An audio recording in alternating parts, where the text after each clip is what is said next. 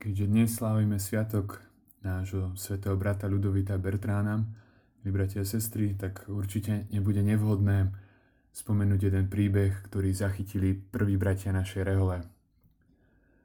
Hovoria, že počas jednej noci sedeli heretici okolo ohňa. Vrátane toho, ktorému svätý Dominik odovzdal list so zoznamom autorít, o ktoré sa vo svojej viere opieral. Muž to podal tým, ktorí tam boli, jeho spoločníci navrhli, aby papier hodili do ohňa.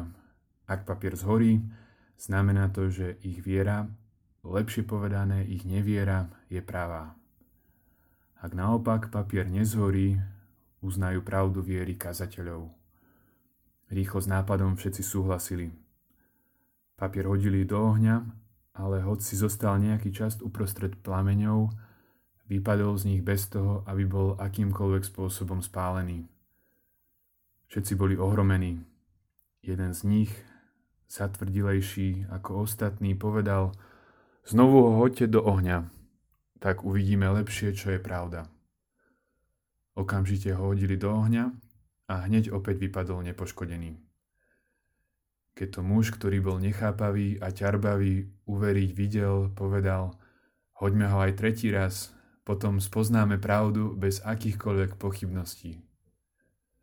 Hodili ho teda tretí raz a nie len, že papier znovu nezhorel, ale vypadol z ohňa úplne celý a neporušený.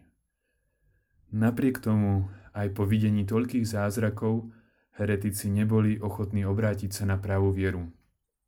Vytrvali vo svojej zvôli a tvrdohlavosti a prísne si navzájom zakazovali, aby nám o zázrakoch nepovedali. Ale rytier, ktorý bol s nimi a už sa trochu prikláňal k našej viere, nechcel skrývať to, čo práve videl a povedal to niekoľkým osobám. Takže toľko príbeh od našich prvých bratov.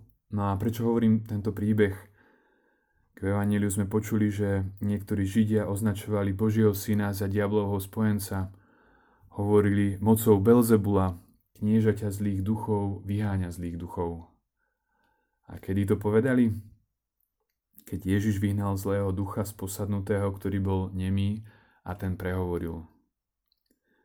Ako je, milí bratia a sestry, vôbec možné, že ľudia, aj keď vidia zjavný zázrak, neveria a ešte vymýšľajú konšpiračné teórie, prípadne ako to bolo s pergamenom svätého Dominika, vzájomne si zakazujú, aby sa o zázraku nehovorilo. Odpoveď na túto otázku sa skrýva v jednom nenápadnom výraze dnešného evanielia a tým výrazom je Boží prst. Kristus hovorí svojim odporcom, ak ja Božím prstom vyháňam zlých duchov, potom sa k vám priblížilo Božie kráľovstvo. Čo je na Božom prste zvláštne?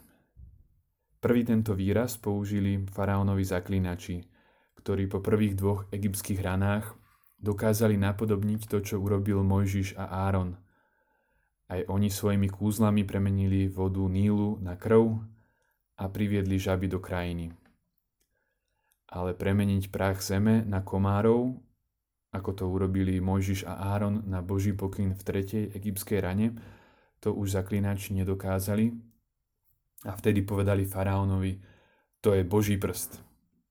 Lenže, ako nám hovorí sväté písmo, Faraónové srdce ostalo zatvrdnuté a nepočúval ich. Ak má teda človek, milí bratia a sestry, tú faraónovú chorobu, teda zatvrdnuté srdce, nepohnením, ani keď vidí zjavný zázrak. Takže otázka stojí, čo robiť, aby naše srdce nezatvrdlo. Preventívnych aj liečebných opatrení, keď už srdce zatvrdnuté máme, je niekoľko, tým prvým a základným je vedieť si poctivo priznať chybu. A to teda vôbec nie je samozrejme.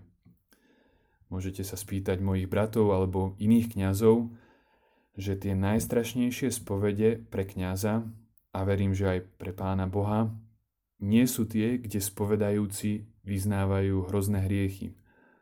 Oveľa horšie je to, keď sa spovedá dobrý katolík, že vlastne on alebo ona žiadne hriechy nemá, Vtedy si kňaz musí pomyslieť, mám to privilegium spovedať svetca. ale oveľa častejšie to bude prípad, že oproti nemu je človek, ktorý trpí zatvrdnutím srdca. Vedieť si teda poctivo priznať svoju chybu pred Bohom, spovedníkom, ktorý vtedy zastupuje Krista a církev, ale aj pred ľuďmi, ktorých sme zranili, nie je žiadna hamba. Naopak je to prejav veľkosti človeka. Ak ja Božím prstom vyháňam zlých duchov, potom k vám prišlo Božie kráľovstvo, hovorí Kristus v dnešnom evanieliu. Prosme teda, milí bratia a sestry pána, aby sme vedeli rozoznať príchod jeho kráľovstva do našich srdc a stali sa jeho šíriteľmi. Amen.